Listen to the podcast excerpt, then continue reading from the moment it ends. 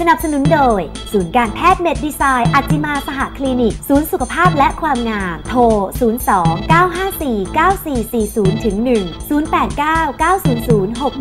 6100 กลับมาติดตามรายการกันต่ออย่างรวดเร็วเลยค่ะ และช่วงนี้ของเรานะคะ ต้องบอกเลยว่าเราจะคุยกันเกี่ยวกับเรื่องของคนที่ใจแหลกเพราะรอยแตก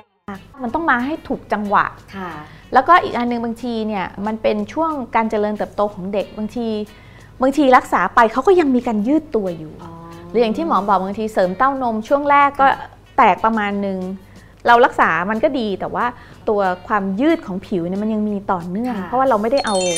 ตัวถุงซิลิโคนที่มันใหญ่ออก เพราะฉะนั้นเนี่ยมันก็มีการยืดต่อไปเรื่อยๆนั้นมันก็จะอาจมีอาการแตกเพิ่มขึ้นได้ค่ะใช่ใช่อืมหรือคนที่อ้วนน้ำหนักเกินมากๆค่ะเนี่ยโอกาสที่จะ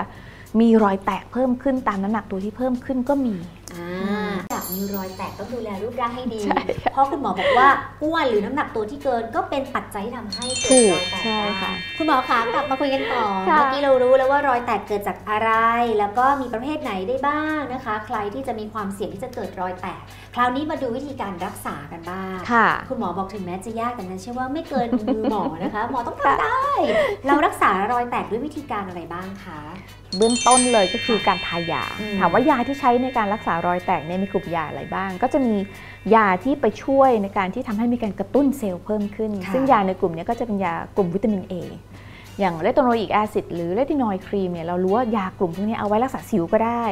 เอาไว้ช่วยให้มีการผลัดเซลล์ป้องกันมะเร็งผิวหนังก็ได้ ช่วยเรื่องหูดก็ได้ งั้นจริง ๆ แล้วยาในกลุ่มพวกนี้คือมันช่วยทำให้มีการผลัดเซลล์ออกไป นะแล้วก็มีการกระตุ้นการสร้างคอลลาเจนขึ้นมาใหม่ งั้นตัวยาในกลุ่มของวิตามิน A หรือกลุ่มของ retinoid ครีมเนี่ยเขาก็พบว่ามันเป็นตัวหนึ่งที่ช่วยในการกระตุ้นการสร้างคอลลาเจนแล้วก็ช่วยในการรักษาแผลเป็น ถามว่าตัวอื่นมีอีกไหมอย่างเช่นสมัยก่อนที่เรา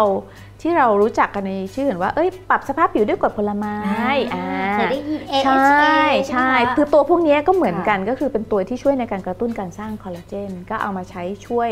ทั้งเป็นรูปครีมหรือเป็นรูปพิวนะคะค่ะจริงๆ วิตามิน A ก็มีตัวที่เป็นพิลลิ่งเหมือนกันนะคะคือใช้ได้ทั้ง 2 กลุ่มเลย ก็คือกระตุ้นทำให้มีการสร้างคอลลาเจนขึ้นมาใหม่ ให้เวลาในช่วงพักเบรกครับเดี๋ยวช่วงหน้าเราจะมาดูวิธีการรักษาและป้องกันกันค่ะค่ะ